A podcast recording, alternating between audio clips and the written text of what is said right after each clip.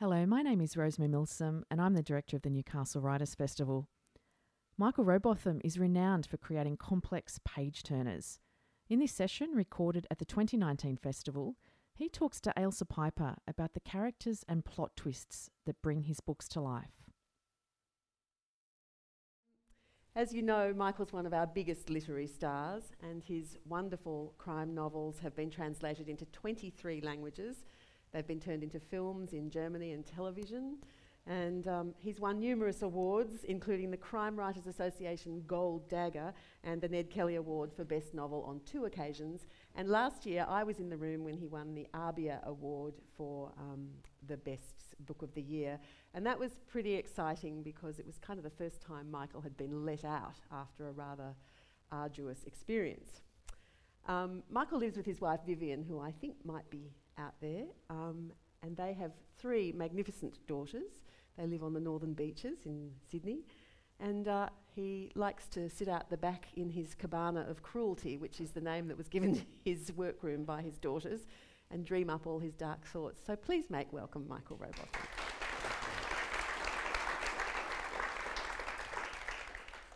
Um, a year ago, Michael was meant to be here talking about this fabulous book, but he didn't make it. And he's never missed uh, an appointment for work in his life, but it was a fairly, fairly uh, surprising thing that happened. So I'm just going to ask Michael to say to you why he didn't come last year. Um, yeah, no, I, I'd, I'd never committed to a writers' festival and not turned up, um, and I had quadruple heart bypass surgery. Um, I actually came out of hospital a year ago yesterday. Um, and so, uh, and I contacted Rosemary Milsom and said, oh, Rosemary, I can't, I can't make it. You know, I'm, I'm having I'm having, I think at that point it was triple bypass, it turned into four. Um, and she was sort of, she was, she was stunned about how upset I was about not being able to make it up to Newcastle. And, uh, but no, I was very fortunate. It was very much a genetic thing. And, um, but it turned out I uh, was a walking time bomb, so I'm very, very fortunate to be it's here. It's a plot twist you didn't see coming, no. wasn't it? Um, but at that time, you were sort of on the road talking about this book, and we're going to come back to it. So um, later on, because it's got a lead into the new book. So you're getting something very special today. You're going to get a bit of conversation about this, which actually is a real favourite of mine. We'll talk briefly about The Other Wife, which is the last in a series of books with a character called Joe O'Loughlin at the centre. I'm sure you don't need to know about Joe. And then the great treat in store is that Michael's actually going to talk about the book that's about to be released, which is the beginning of a new series. And uh, he's going to just he's agreed to give us a little reading from it which i'm very excited about. He wouldn't even mail me the section to let me know what it is so. That's, that's only because there just happens to be a character in this little reading which um, who may be in the room? Um, so before we start talking books though i just thought it might be nice because michael's career has spanned journalism as well as ghostwriting and of course fiction and I always love to know where did that start? You know, that's an incredible array of writing. As a little boy, were you a bookworm? Um, look, no, not. Yes and no. I mean, I, I hear a lot of writers talk about the fact that they read under their, you know, when their parents made them turn the light off, they'd have a torch and they'd read books under the covers. And, uh, um, and I was, no, I was pretty much a little kid who, who ran around and, and was sort of hyperactive and and you couldn't pin me down for very long. But I, my father was an English history teacher, and so we were always surrounded by books. We were read to. We always had library cards. We, um, so I mean, uh, I loved reading, and and and. Um, but I, I wasn't the sort of, I mean, I wasn't a bookworm as such, I think. I was more um, a tearaway. You know, I think they were quite happy when I stopped running around and had a book. So were you a good boy or a naughty boy? Um, Oh, I don't know. I mean, I got brought home by the. Oh, I grew up in Gundagai, um, and I got brought home by the police one day. There was only one local policeman there, who, and everyone, and the policeman knew every kid and who they belonged to. But myself and Muzza Murray decided to pretend to be blind and beg outside the Niagara Cafe with signs around our necks saying, "We are blind." And and and so the local policeman brought us home. Um, you know, and yeah, and you know, I once we once ran away and we jumped on a on a goods train and we were going to go to the Big Smoke and we got as far as Cootamundra on the train, and we thought we must be in Sydney by now. and so, and we were brought home again. So yeah, you know, I, I wasn't bad bad in terms of, although I did. Oh yeah. He nearly set fire to Gundagai, Yeah, actually. I did. I did. Um, I love that. Yeah, I, I, I, I told this story at an event in Wagga Wagga, and it turned out a whole lot of people had travelled from Gundagai, and they, and I could hear the intake of breath.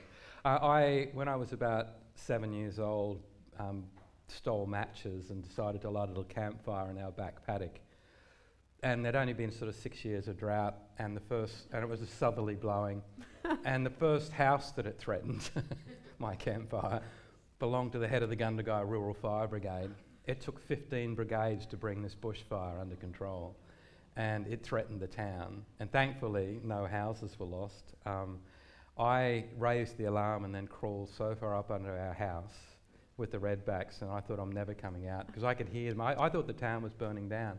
I honestly thought I'd, I'd burnt down the town. And my father put his head through the hatch and said, Come out and take your punishment like a man. I said, I'm not a man, I'm just a boy. um, and, and I'd still be there today if it weren't for my mother's cooking. Um, but, um, but I told that story, and, and in Gundagai, they remembered that fire, and they, you know, and I had visions that there are posters up still of my face, you know, and wanted posters that I was the kid who, Gundagai almost. That's why you grew the beard. You know, oh, Gundagai was just, uh, still, you know, the greatest, the most deadly flood in Australian history happened in Gundagai. The reason it's built up on the hills above the, the um, the floodplain is it was the town used to be on the floodplain and got wiped out, and um, and and I was the second plague basically. so where do you reckon your ideas then of kind of good and bad, and I mean I, I hesitate to use the word evil, mm, but you know you're in the world of morality all the time in your writing, and you were as a journalist too. Did that start early? That curiosity about what makes a person? Yeah, I think it, it started. Um, in journalism, really, because growing up in, in small country towns, I mean, I, I mean, I mean, crime was basic. I mean, no one ever locked a car or locked a house. Yeah. I mean, crime was non-existent then. I mean, everyone knew everyone, and um, and it was uh, it was very much, you know, I came to work uh, at 17 to work on newspapers in Sydney, and I learned more in that first year about morality and crime. And I was covering the courts, and I was covering police rounds, and you know, um, and there were so many times. I mean, so you see so many bodies. You see, you're there at times before the police arrive because you're monitoring police radios, and we were sort of ambulance chasers in a sense back in the, back in those days. Journalism, the bread and butter, particularly of afternoon newspaper journalism, were crime stories. Afternoon newspaper. That tells you something about the yeah, times, doesn't it? Yeah, yeah. and um, and court stories and, and crime stories, and and there are a lot of I mean, it, for a long while, I couldn't understand where my fascination came from. But then, when I began looking back over over a long career, it became it was it was the stories I covered back then. Mm. You know, and and there were oh, particular ones. I mean, I'll, I mean, so I'll try to truncate this story. Uh, one of the, one of the people that um, I was working nights for the Sun only the only journalist worked for the newspaper that night. The Mirror had another journalist working. They had a, an overnight journalist. His name was Mike Munro. and uh, and I got a phone call at three o'clock one night uh, from a man called Raymond John Denning. He was Australia's most wanted man. Uh, he'd been the first man to escape from Grafton Jail. He was a convicted killer. And he was on the run and he was campaigning against police verbals and unsigned statements bec- because in those days you could convict someone because the police said they confessed in the police car on the way to the station, that would be enough. And, or, you know, an unsigned statement, again, could get a conviction. Uh, and so he terrorised the police in a sense by pulling all these stunts to gain publicity for this campaign. He was doing film reviews for, for Triple J, he appeared on 60 Minutes. Um, he, he went to a prisoner's art show and mingled with the Minister for Police and the Minister for Corrective Services, both of whom failed to recognise Australia's most wanted man. He couldn't write it, actually. He, he, went, he, he, he, went the, he was in the public gallery at State Parliament listening to Question Time. I mean, and it was the making of me as a young journalist, because, I mean, he would ring me probably once or twice a week, and, uh, and he would always tip me off, never before the event, but straight away afterwards. So I, he got me a lot of front page stories. Was the making of me as a young 20 year old. What did he like about you? I think I was the one. I was, a, I was the, the, only journalist. I mean, he phoned up in the middle of the night. Right. I was the only journalist there for that newspaper, and then we talked about. I mean, he talked about his life. I mean, he. I mean, he watched his mother being doused with petrol and set alight when he was a young boy, you know, uh, and now the official report is that she doused herself, whereas he claims that he saw his father mm. douse her. You know, so I mean, you know, he and he often talked about. I, he said, "I didn't go to prison a killer." He didn't actually. The man he killed was prison warder. He was so savagely abused in prison um, that he killed his abuser, mm. and um, and so I felt uh, there was an affinity there. But I, I, go. I guess I've jumped to jump many many months later when he was finally caught um, I had to give evidence against him in a subsequent trial because he had committed crimes when he was on the run. And the first time I ever saw him face to face was in, in a courtroom where I was in the witness box and he was in the dock. And I, uh, this is a man over months and months I got to know through phone conversations, but I expected Australia's most wanted man to look like Chopper Read, you know. Uh, but if I tell you that he was 21 and I was 20, and he looked so ordinary. And I think that was the moment for me because I wanted to know what the sliding doors were that saw me in the witness box and Ray Denning in the dock. I mean, he'd, I'd obviously had a very idyllic childhood. He'd had a horrendous, an, a horrendous childhood. Mm. But I mean, that's when I became completely fascinated with not so much the what happened uh, or the who and the when, but why. Yeah, yeah. There's an interesting thing in the world of acting that they talk about, which is the given circumstances. Any good actor, the first thing they do is ask the given circumstances of a character, and it seems to me given circumstances are always what fires yeah. your books. You know, yeah, uh, all the villains have always been. I've never created someone who's bad for the sake of being bad. I've always given them a backstory. I mean, I firmly believe that society gets the monsters it deserves. Um, you know, uh, because most most are created by you know horrendous sort of deprivation or family dysfunction or there's there's reasons you know. Mm. very very rarely does someone just become bad.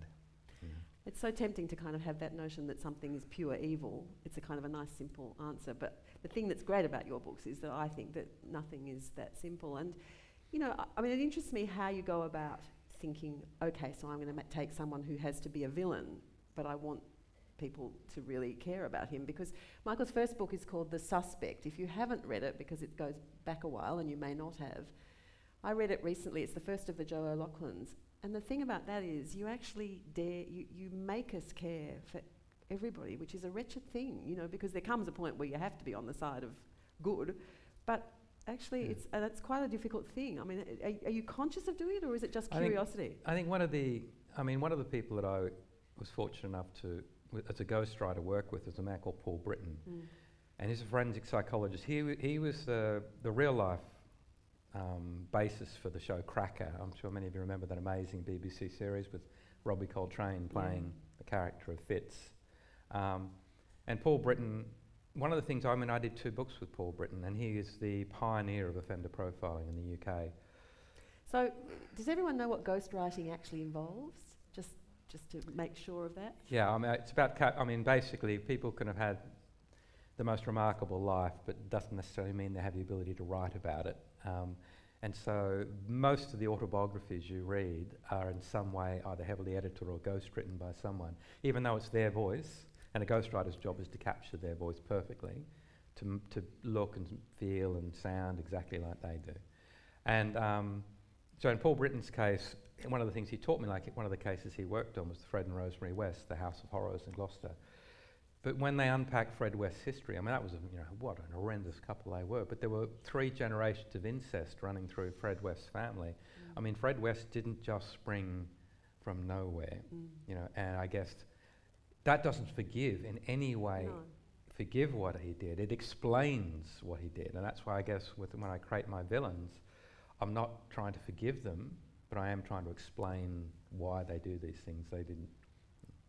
Yeah. It's a kind. Of, I mean, it's an interesting reminder, isn't it? Because I do think that at the moment we're living in a bit of a world where people want things to be simplified, and there must be a temptation sometimes to kind of go all out and just create the monster. You know, I mean, that was the that's the thing that we want in a way to Yeah. do is to box someone in. But Yeah, and I guess that's what most fairy tales were. They were Mm. just, you know, the villain was the villain. But I think um, it's all about, I think, having worked with Paul Britton and also having ghostwritten for 15, I did 15 autobiographies for the great and the good and the less good. Thank you, Rolf.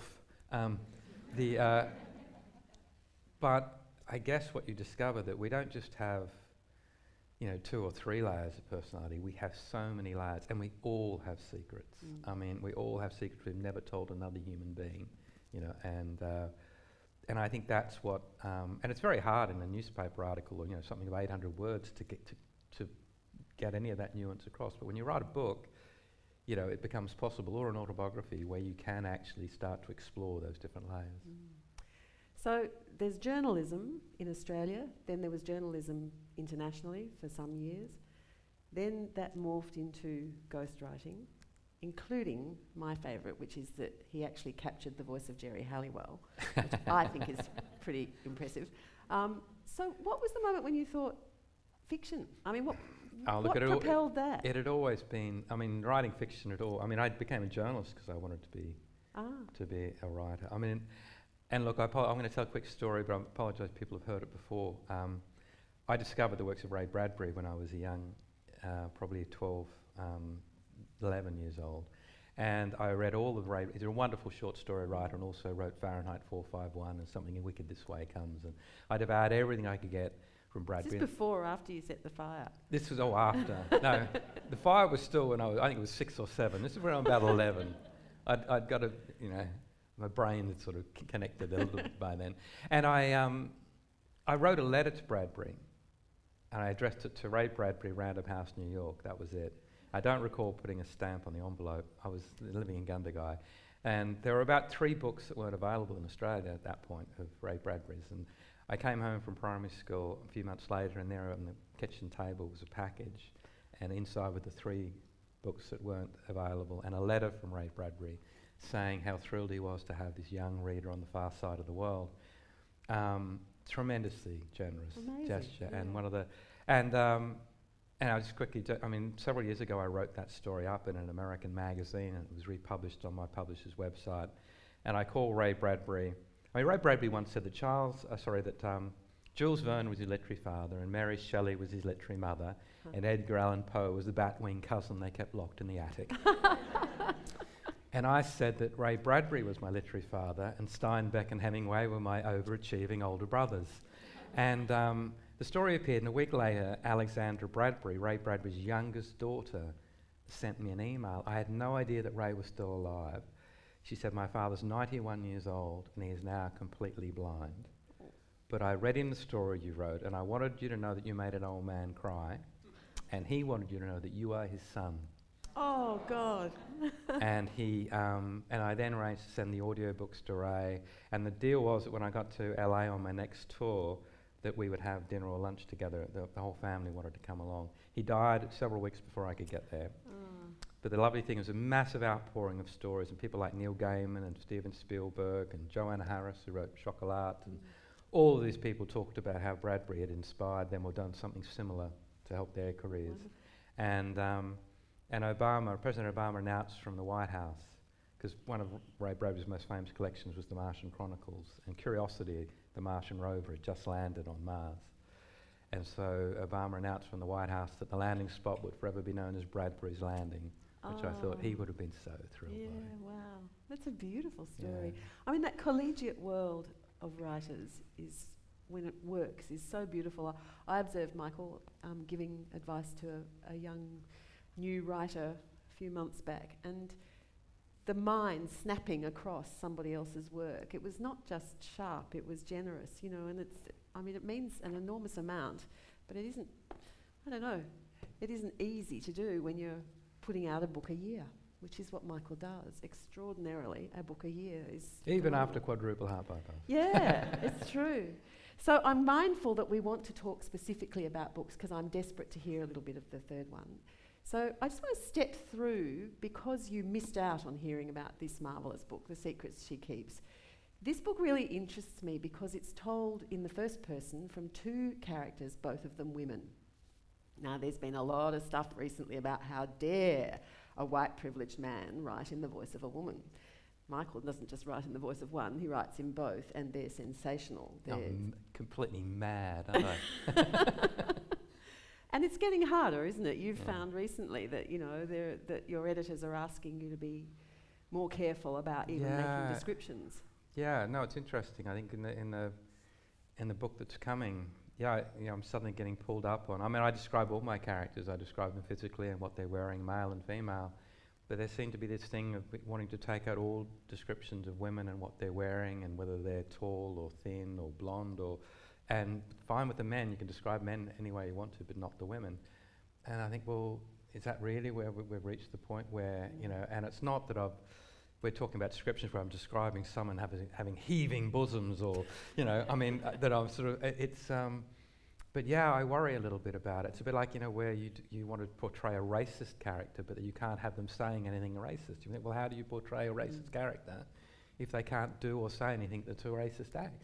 You know, and, um, and I think that we're in danger sometimes of, of uh, with this, you know, I guess political correctness, and I'm all in favour of, of most of it. But we're in danger when it comes to to writing fiction that we could uh, have a very bland product. Yeah, well, Shakespeare wouldn't exist if that were the Mm. case. Um, so, I, you know, I'm terribly admiring of this book for that reason, but also I'm admiring of it because as someone who, uh, you know, was once an actor, I recognise that these two characters are full and fleshed and nuanced and layered and, you know, they're, they're total rounded women, although one of them is perhaps hexagonal, um, not physically, but, um, but uh, so it, and, and interestingly, it's going to be turned into a series quite soon. Any moment now, they're going to announce the casting for it, and it's going to be in Australia, which is nice because you write most of your books, in fact, all of your books, set in England. And I forget from- that, yeah. but you know, you're our great Australian Death, yeah. writer. How come? Oh, many, many, many years ago, when I was working in London, you know, um, I wrote the greatest ever unpublished Australian novel. Um, and uh, it was almost published by, it was set in a small fishing um, town in, on the Australian coast. And it was almost published by Penguin in the UK. I missed out by a single vote i- in the p- final publishing meeting. And um, this is in the mid 80s, and they said afterwards that if I'd set that book in England, Ireland, Scotland, or Wales, they would have published it in a heartbeat. But because it was set in Australia, it was just too hard to sell. And you've got to remember, back in the 80s, you know, I mean, the British would read British fiction, and the Americans would read American fiction, and the Australians would read whatever the British and the American would send us.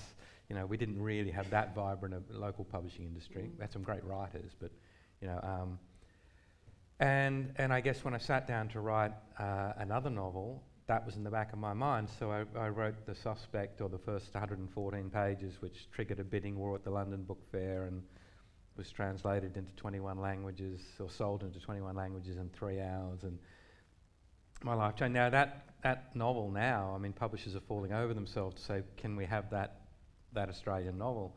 You know, but while it stays in the bottom drawer, it is still the greatest ever unpublished Australian novel. Should I pull it out, then who knows?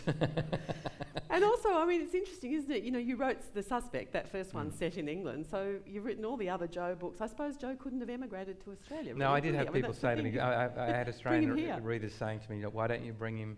They, I mean, they sent me suggestions saying, look, his daughter Charlie could have a gap year in Australia and he could come out here. You know? um, no, I, d- I will set a book in Australia. I will. I mean, uh, Mm. it's um, at some point, but um, yeah, it was just happenstance, Yeah. really.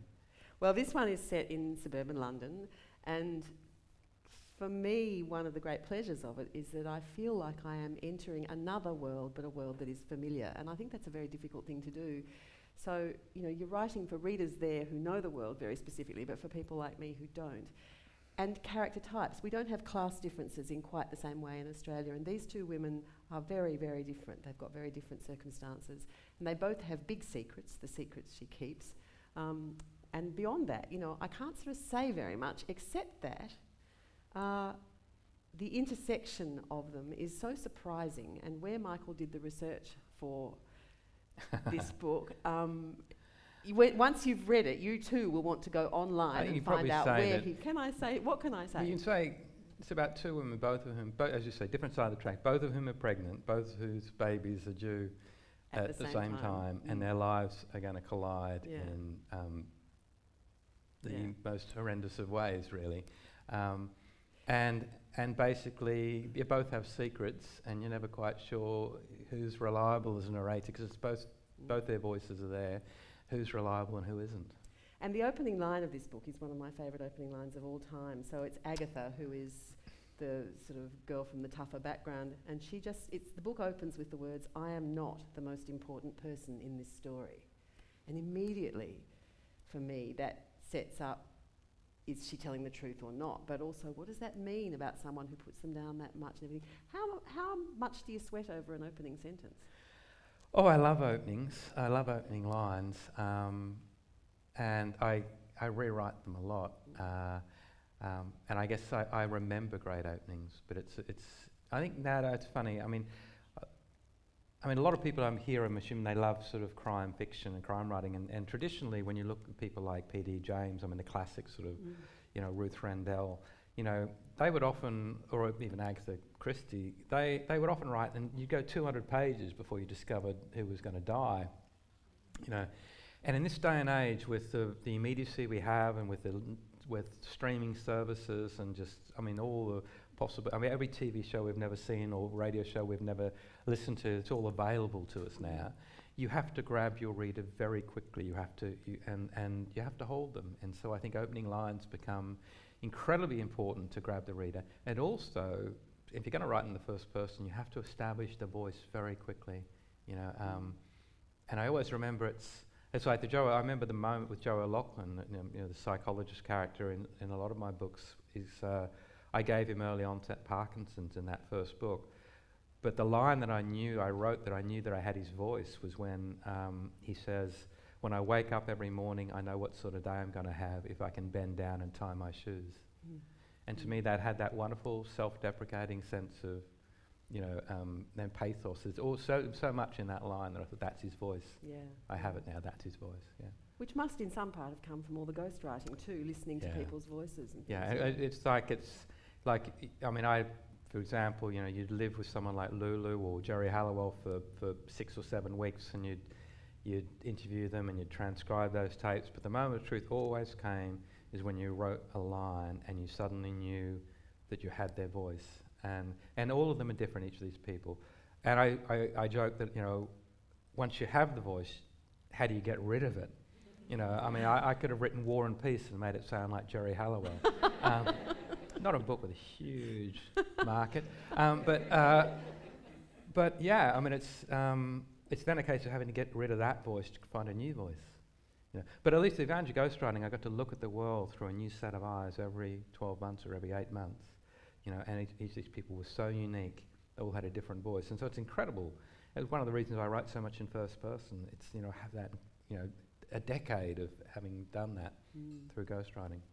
Um, one of the the moments in this book that I particularly love is a line about secrets. So it's all about secrets, and it's it's interesting because this book is as much a will it be done as why. You know, I mean, it really you follow so deeply inside the minds of the characters. But there's a fabulous line. The value of a secret depends upon whom you're trying to keep it from. You may think it's worth a lot. I may think it's worthless. Someone always has to pay. That idea that a secret depends on the person who, you know, who you're hiding it from is Mm. completely new to me. I had never put that together. Now, a line like that, does it just come or are you sweating over that? Because that's kind of philosophy as well as Yeah, I think it, it, I mean, it just comes, and you can't, you know, it's a bit like, you know, someone like Kathy Lette puns every line, and it gets to the point when you when you listen to Kathy or you read her, there are so many puns that one gets it lost in the next one. Whereas it's, I think it's much better if the pun or the clever line comes just every so often and it has greater impact. And so if you tried to write this absolute killer line in every paragraph, I mean, A, I think it would be, you'd have to be a genius, but B, it wouldn't read very well. Be too, too rich. You know, I mean, I, I have a theory about your books too because they have this incredible forward momentum. They keep you wanting to move forward, move forward. And in a way, you need a line like that to go, okay, now just take a breath. You know, like that line actually makes me stop as a reader and think, oh, wow. But also that's quite good because otherwise you gobble. I gobble your books. now, in this book, which we can't talk too much about, there is a character who appears who's called Cyrus, Cyrus Haven. And uh, he is a psychologist, and he's brought in for reasons that you, some of you may know. Um, and I just read the book and enjoyed him, and I particularly enjoyed the reflection that Megan, one of the characters, makes about him. She says, Cyrus reminds me of the Tin Man in The Wizard of Oz. He's not so much broken as in need of oil.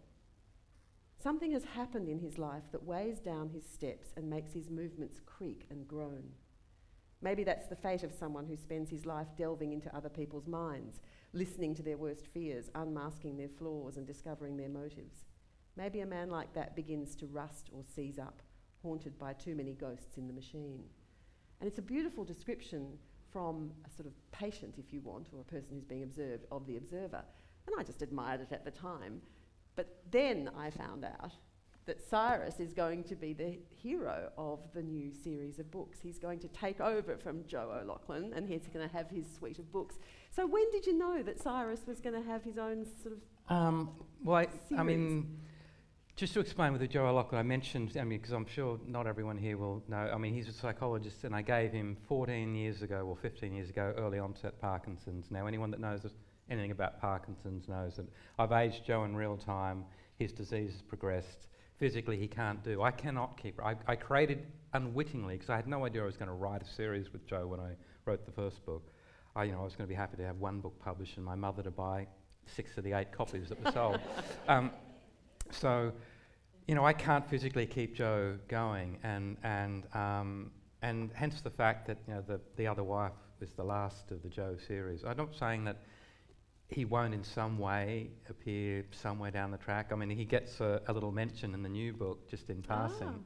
Ah. Um, and uh, also, can I say, in this, the last one that Michael's talking about, it only dawned on me yesterday that Joe's daughter, Charlie, for those of you who remember, Joe has a daughter called Charlie, she's studying to be a cl- clinical psychologist in this one.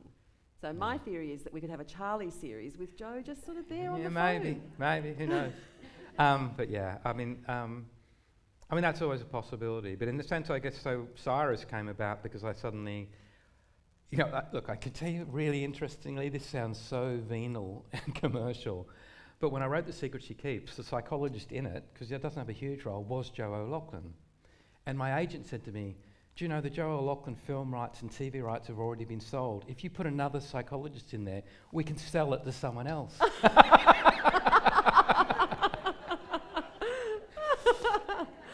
but in doing that, um, he's absolutely right. So, so I, I, I thought, well, that's an opportunity to introduce a you know, a different psychologist into this, a younger psychologist. He's handsome and yeah, yes. and and also but a blue eyes that are uh, piercing uh, dark in the middle. And, and, um, and uh, God, you cast him already. Um, the um, yeah, so it was a bit unwitting in that sense. But then I said, oh, this is a great opportunity to start a new series.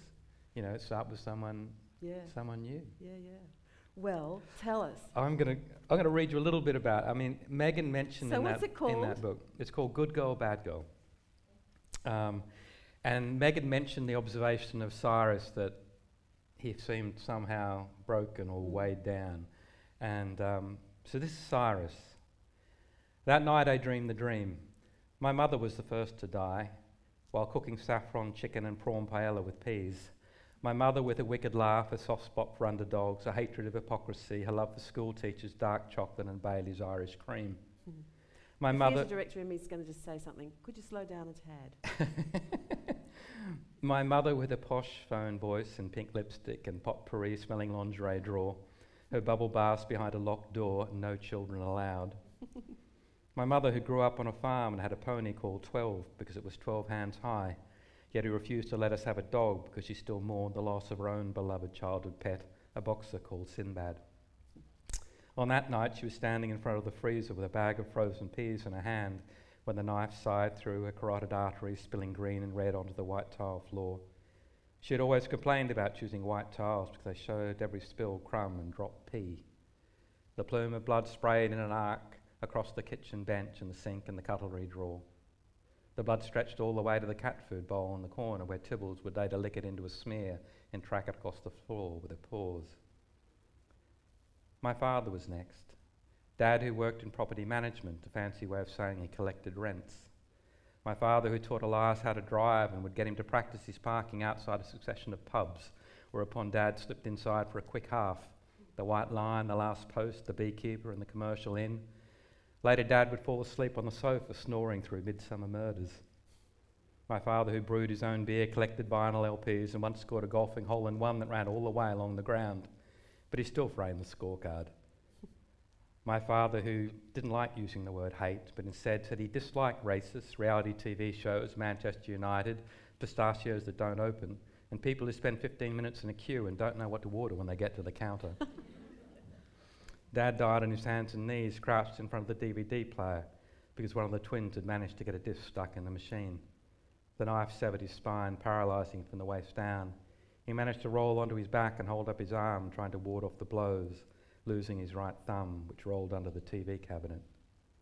My twin sisters were doing their homework or playing in the bedroom they shared.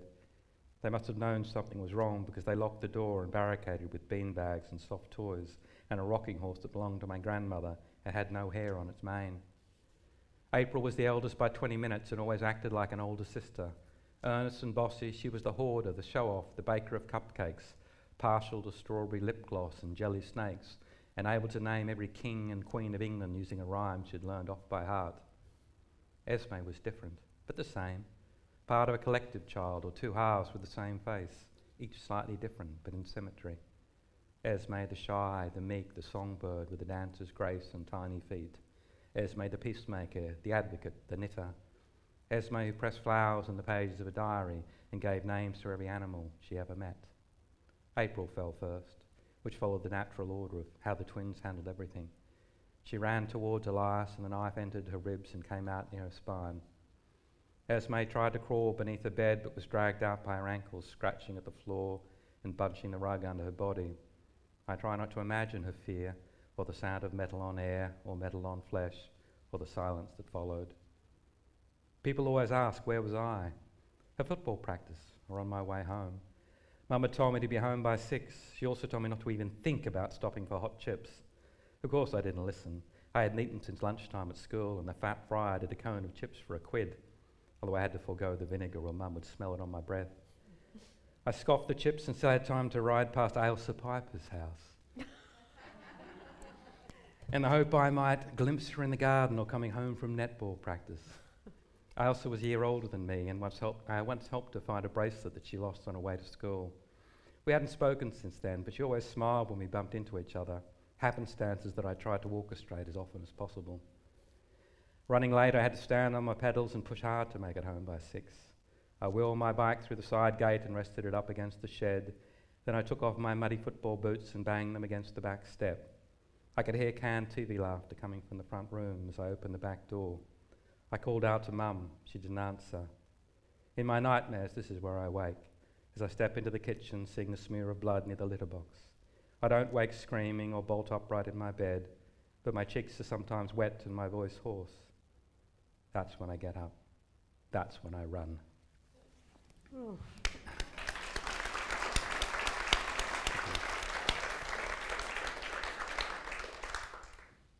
It do to you to write something like that? I mean, that's, a, that's an amazing sequence, the beautiful observation, but the darkness of it, what does it yeah. do? I guess, I mean, it's an important scene because that explains Cyrus in his sort of motivation, why he became, why he became a psychologist. Yeah. You know, um, and it gives you. I mean, it dovetails a little with that seeing the other wife. He's a damaged man, you know, he, and he's become a psychologist to try to understand why that happened to his family. He's a sort of boy who survived, and um, and they're powerful scenes to write those. You know, I mean, I. Mm. But I mean, I'm, I I I don't plot my books in advance, so I, I I cry when I get to the end of it. If I if people say they made you know I made them cry at the end of a book, I mean I've made myself cry when I've been writing it. And not just writing it, when I rewrite it. When I rewrite it, I'll cry over and over again. You know. So writing that, you know, because that's, I mean, listening to it is just so affecting, isn't it? It's, and Michael said to me, oh, I'm not going to tell you what I'm going to read. Um, and I have to say, I think about you writing it, and I just think, What's that like to write that picture? Mm. What happens to you? I think you just. Um, I mean, you're you know you're an actor. You understand. You know, you talk about you put yourself into putting yourself into character. How and I'm always amazed. I mean, come away from a performance when I see so much emotion. And I think, how do those people wind down? How do they walk off that stage having played that role? And how do they go home? And do they, how do they unwind and sleep? And, you and tomorrow they're going to come out and do it again and again and again. I, I have a theory though that it's different, and I think you're deflecting the question. um, but but I think it is different because as an actor you live it out and you it gets out of your body. But you're there at your desk, and I know you play golf, and I know you. but but you know then you walk into your home with your wife and your beautiful girls, and you're so like you don't have a, a backstory full of darkness or anything. No. So it it completely comes so. Do, does it ever leave a, a residue, Oh, or I do you feel like you write it I, out? I wrote a book called Shatter, which is one of the darkest books I've ever written, and, and I created for the, for the first time a voice of the villain in that. And I remember disturbing myself. I remember, um, I remember writing the scenes with him, and this is the man who used to convince women that he'd kidnapped their child, even though their child was perfectly safe at school. He would convince them, and he he would mentally destroy these women because he knew enough detail about their children to convince them that he had them. Um, and I remember writing those scenes and coming in and taking a scalding hot shower and curling up in bed and wanting that voice to get out of my head. That I found disturbing. Mm. That writing from that point of view, I found incredibly disturbing. Writing from the point of view of, of someone like Cyrus and coming coming from that sort of um, trauma, that wasn't so well. I mean, not say difficult, but it was sort of you know, it's a, it's a scene I, I, I think is one of the best you know written scenes in the in the book. You know, It's um, beautiful. I mean, the, the layers of detail. That's why I wanted Mm. you to slow down. There's just there's such beautifully observed tiny, tiny moments of a person's life or habits and ticks. Thank you. Yeah. No. Um, so that comes out in. July the July. 23rd. it can um, pre available for pre-order now. My publishers are in the room. I better mention that. But in the meantime, of course, just, just to backtrack, there is The Other Wife, which, you know, having talked about Joe, even if you haven't read the others, this book is beautiful because Cyrus is taking us, he's, a, he's new, and I imagine there must be a kind of a thrill about a new character to play Yeah. with. I think people ask, you know, why move on? I mean, it wasn't just that Joe, his disease had progressed. I mean, writing from the first person point of view of a character is like spending a, a year in a two man tent with your very, very best friend. Um, you're inside their head for that amount of time. And, and it doesn't matter how good a friend they are after that year, you want to break from them. And, and hence the fact, you know, I, I used to write standalones like Life or Death or the She Keeps to give myself a break to do something new. So it's very exciting to do a new, to, to, to come up with a new character Mm. and to, you know, um, daunting, a bit scary, you know, because I know readers love, they love series. It's like, you know, you know, when you pick up a Joe Lachlan book, you know, you know, you know you're, you're with an old friend Yeah. and, and um, there's a comfort factor in that. You want to know what's happening in his life. And I love the way readers think that these characters, you know, that I live next door to Joe. Um, and, you know, there, are- you know, I have people asking me, you know, how's Charlie doing at university? and they're doing all sorts. You know, always, the famous one was at the very end of The Suspect, the first book, Joe's um, wife, Julianne, uh, is pregnant. And I didn't write, I didn't intend Joe to be ever appear again, but people would come up to me and say, Did Julianne have a boy or a girl? And, I, and I'd say, I don't know. And they said, But surely she's had the baby by now. you know? And I think, you know, I think that's wonderful that people, you know, that that's how Mm. real that you've made the character, that people think that they exist. Yeah, yeah. It's, there's just a little technical thing I wanted to ask. Th- this book ends, and I obviously not spoilers, but it ends with Joe sending a text message to someone. And one of the things that fascinates me that you manage, which I think must be really hard now, is you manage to incorporate technology really well. But I imagine that you know mobile phones and the constant sort of availability of people must make it really hard for plotting because you know I've read a couple of crime books recently and they've set them back in the 80s and I understand why because in the 80s someone could get lost someone could go Yeah. missing but they can't go missing now it's- can they It's, it's funny, I was having a conversation with Ian, Ian Rankin. I mean, uh, I interviewed Ian when he came into to Sydney last time and on stage, and, and I went back and read the very first Rebus novel. And, and um, I mean, there was a fax machine. Yeah, yeah. that was it. You know, there were and, no. and the suspect you know, is a- another and um, yeah, I mean, it's like you look. I wrote the suspect, and it was it was a contemporary, cutting-edge crime novel, and now it's an historic novel. Yeah, You know, um, and you know, I think that's one of the great issues of technology. And there's only so often you can, you know, you can't have someone's mobile phone run out of juice, you know, or you know, accidentally drop it. I mean, it, it becomes a difficult thing because people can be tracked so readily now. Mm. Um, I, I think um, I felt more sorry for people that there are certain writers that used to rely heavily on forensics and, and, and the latest developments in that, and then shows like CSI would would come out and you know within months have all the new technology you know Mm. there on screen, and so you couldn't sort of wow people with all your research anymore. Um, and I think that's why I, I, I don't rely. I, my plots rely more on, on the personalities and the and suspense rather than you know the the nuts and bolts of, of an investigation or what happened. It relies on the Mm. personalities and the Mm. characters. That's the most amazing character description that you've just read. Um, I'm going to throw to questions. I'm sorry, I've probably had more than my share, share of time. We have a microphone, um, so if you've got a question, pop your hand up and we'll get the mic to you. Um, I just want to, while the mic's getting to someone, yes, Someone's got to put a hand up. someone pop a hand up. Um, I wanted to ask you about detachment, because there's a detachment required to write that sort of material. And it seems to me that it's kind of like the detachment of looking at a body in a way. Like, you know, that thing of dissecting a body. Um, Do you ever feel that? Do you ever no, feel it's that funny. I, I, it's the opposite. I, I feel it's more like crawling inside Mm. rather than not Yeah. the body. No. It's like it's more about. It's a bit like you know the classic thing with. Um, yeah, this is a thing Paul Britton used to do, and it's a thing that Joe O'Loughlin did, in you know in real life. Sorry, Joe, um, Paul Britton did in real life.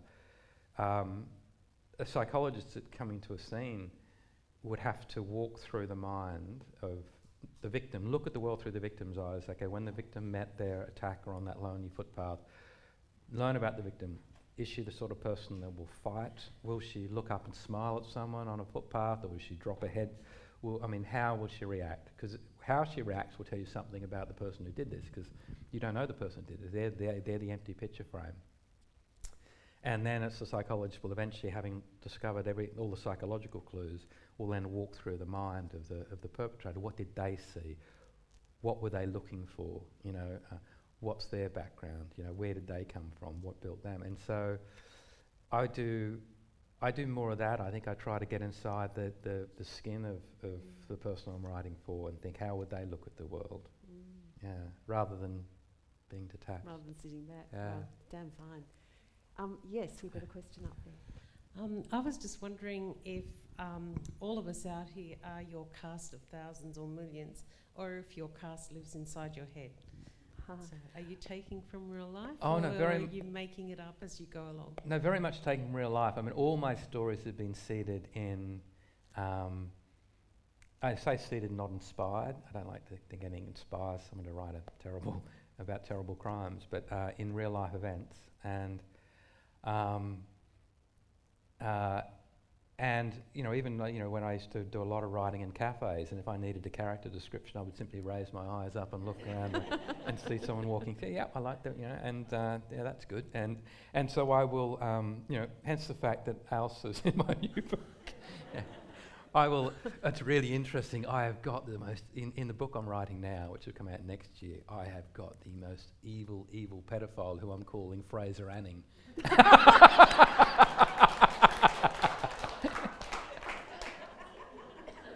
Not based on anyone, of course. Not based on anyone.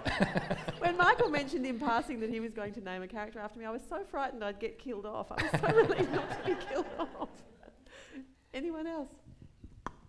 You um, mentioned previously that you don't plot out your books in advance. So how does that process work? Do you start with a character and see what happens? Or Yeah, I start with a. Um, it could be a premise. I like the Life or Death, the book that won the the Gold Dagger. Um, that was the two paragraphs that I read in a newspaper in 1985 um, uh, about a man who escapes from jail the day before he's due to be released, which just intrigued me. Why would someone escape from prison the day before they're due to be released? And I cut that out and I held on to it for nearly 20 years, trying to think of a reason. And then I opened it up. I created the character of Audie Palmer and said, okay, I'm going to open this up with him escaping from prison the day before he's due to be released, and I'm just going to let it run. and um, and you know, it's it's a really exciting, organic way of writing. I don't recommend it for everyone. I mean, because you know, it's a really it's like riding without a net. You know, it being a trapeze artist, and times you let go and you swing out and you hope something sw- is swinging towards you that you can grab hold of. Otherwise, it's going to hurt when you land. Um, and but it's when I come in from my cabana of cruelty and I say to my wife, "You would not believe what just happened," you know. Um, I figure if I don't see it coming, then the reader won't see it coming. It's a really, you know, but, but hence the fact I also get it's an emotional roller coaster because when my characters are literally hanging by their fingertips from a cliff, I am hanging there with them, not knowing, you know, necessarily how I'm going to save them. I mean, I do know probably by two thirds the way through, I'm getting towards an idea where I will know, you know, how it's going to end. I won't quite know how to get there, but I, but I'll, I'll start seeing markers ahead of me, you know, uh, to help me stay in the right direction. It's incredible to me that I cannot fathom it because plotting is the hardest thing for most people. I hate it. I hate plotting. You know, to me, I, I love writing scenes like the one I've just written. I love writing about characters and relationships and all of that. But the idea that you people are all so incredibly clever, you've read so many books, you've seen so many TV shows, you you know that the the twists, you know there's going to have to be a second twist because the first twist, you know there's probably going to have to be a third twist, you know, and, you, and this whole idea that you're constantly trying to be this magician and planting clues with your left hand while making people look at your right hand, that sleight of hand, mm.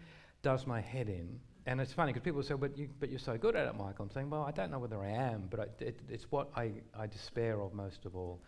If someone else could come up with a plot and just let me write the characters, and all that, I would love that. Well, it won't be me. Um, anybody else? I thought I saw a hand. Yes, there's a hand down here.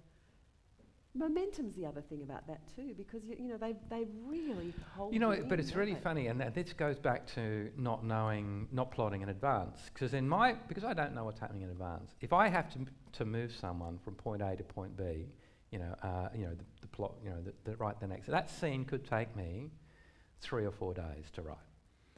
And I'm sitting there thinking, oh my God, this book is so slow. It has taken them three days to get, to get, to get there. Whereas, in fact, when people read it, they'll read that in sort of 10 minutes. And, and so when I finally read the book, I think it's got tremendous pace and momentum. But when I'm writing it, I'm thinking, oh God, this is so slow. Something's got to happen soon. You know, no one's going to be willing to stick with this.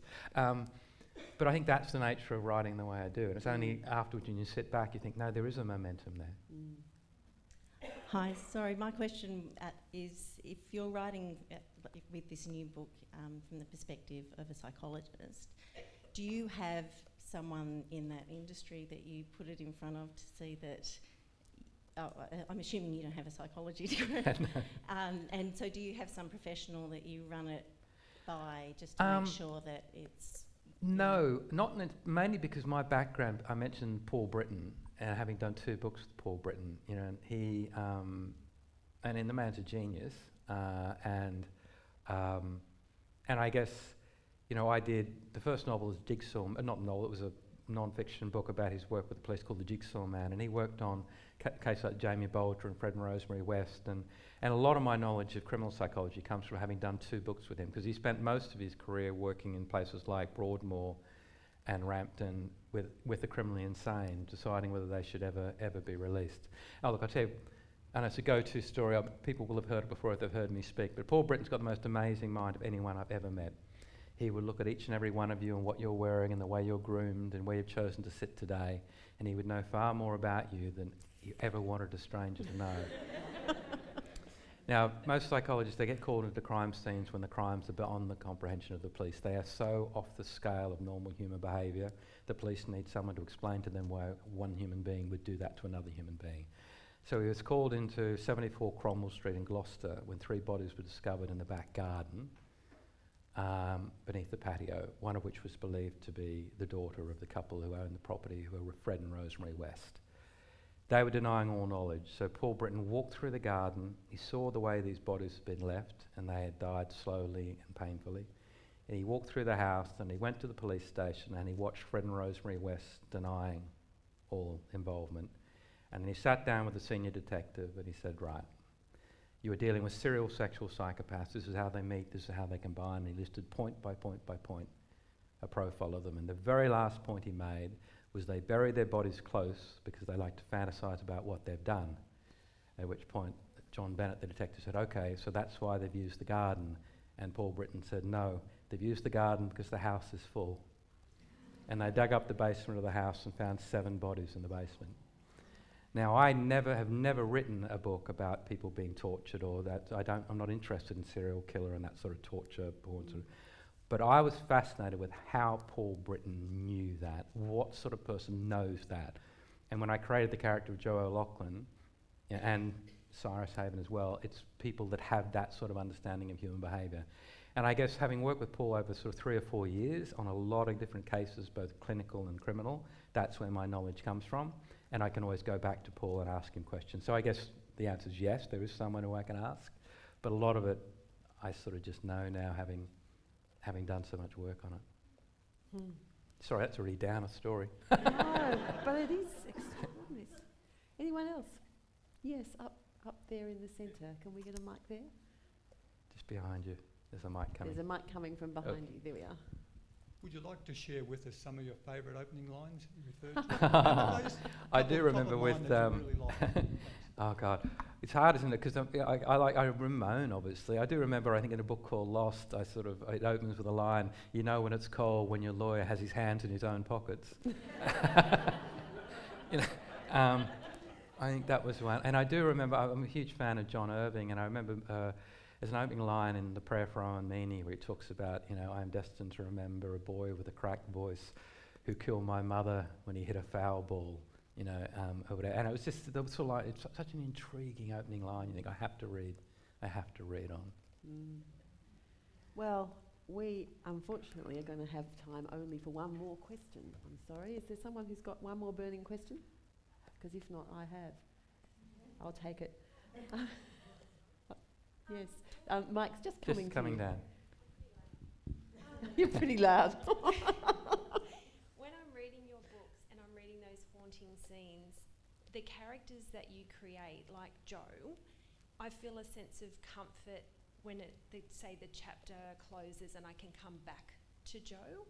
Do you feel that like when you're writing a book, like you go and you write those haunting scenes, but you come back to Joe and it's almost like, oh, it's calming? It's funny. I feel several things. One, um, uh, it's interesting. Joe is a man who can't say no, uh, and so you know he's you know his, his beloved, the woman he loved most in his life, would always tell him, "Why can't you be the person that runs in the opposite direction, yelling for help? Why you, are you the person that always charges into the fire?" You know. Um, and, and I know a lot of people always talk to me, they're pleased in the story when Vincent Ruiz, who's sort of the ex detective, comes in, because they always think Joe has got to get himself in big trouble here, but Vincent's going to be there and Vincent's going to have his back. Um, and I guess um, I'm a bit the same. I like when I can bring Vincent into the story. You know, um, I find with Joe, I think what I love about Joe is Joe is a sort of character that readers are willing to go into dark places. And I don't, as I mentioned, go into dark places like serial killer places, but they're still pretty dark psychological sort of books, some of these. But Joe is a sort of person that you trust that he'll take you into this dark place, but he'll lead you out again. He's not going to leave you trapped in this thing where you're going to be not just haunted by this book, but traumatized by it. That he will lead you out and he will end this story in such a way that you think, thank goodness, you know, the world's still an okay place to be in. You know, and I think that's what I like about Joe, his sense of humanity. Don't you think Michael just described himself? God, really. no. There's so- so much wish fulfillment really. in Joe. I mean, he's brighter than I am. He's braver than I No, am. but you know, I, I'm my mother's. My mother once screamed so loudly in a cinema they stopped the film and turned the, li- turned the lights up. That is me. I'm a complete coward. but as a writer, as a writer, you do that thing of taking us in there, and we trust you to bring us to a place of wholeness, and Mm. that's kind of what you described about Joe. Yeah. And I mean, I don't know about other people, but I don't. I want the world to be sort of somehow left with, if not hope, at least with a kind of a sense of order. Yeah. And you always manage that. You always bring us to some kind of home. And I, I, I think that's that what great crime you. fiction does, though. But I think Mm. that's the reason people read it. Because you ask the question, why would people want to be frightened or want to be to feel this is a suspense? And and in reality, in real life, we know terrible things happen and people get away with doing terrible things. But in most crime fiction, not all of it, in most of it, there is a justice is done at the end. There is there people may well be damaged, but there is an end that people feel is more just than of what often we see in real life. Mm, mm. Well, I just want to say that it's a always a great pleasure to be able to ask Michael about his work, and I feel incredibly privileged that we got to hear something from that wonderful next book. And um, you know, people love to separate things into genres. You know, there's crime here, and there's you know something else here, and there's memoir here, and there. But it seems to me that you kind of roll them all into one because you write as though the characters are telling a memoir. You write literary moments. You know, you can pace it. It's a Thank deep. you. No, it's a deep pleasure to read someone who's so at the top of their game in a form that often is sort of down its own track. You know, so I don't know about you, but I feel really lucky that we've got him and that he's got here this year, and he's got a good heart. Thanks, Michael.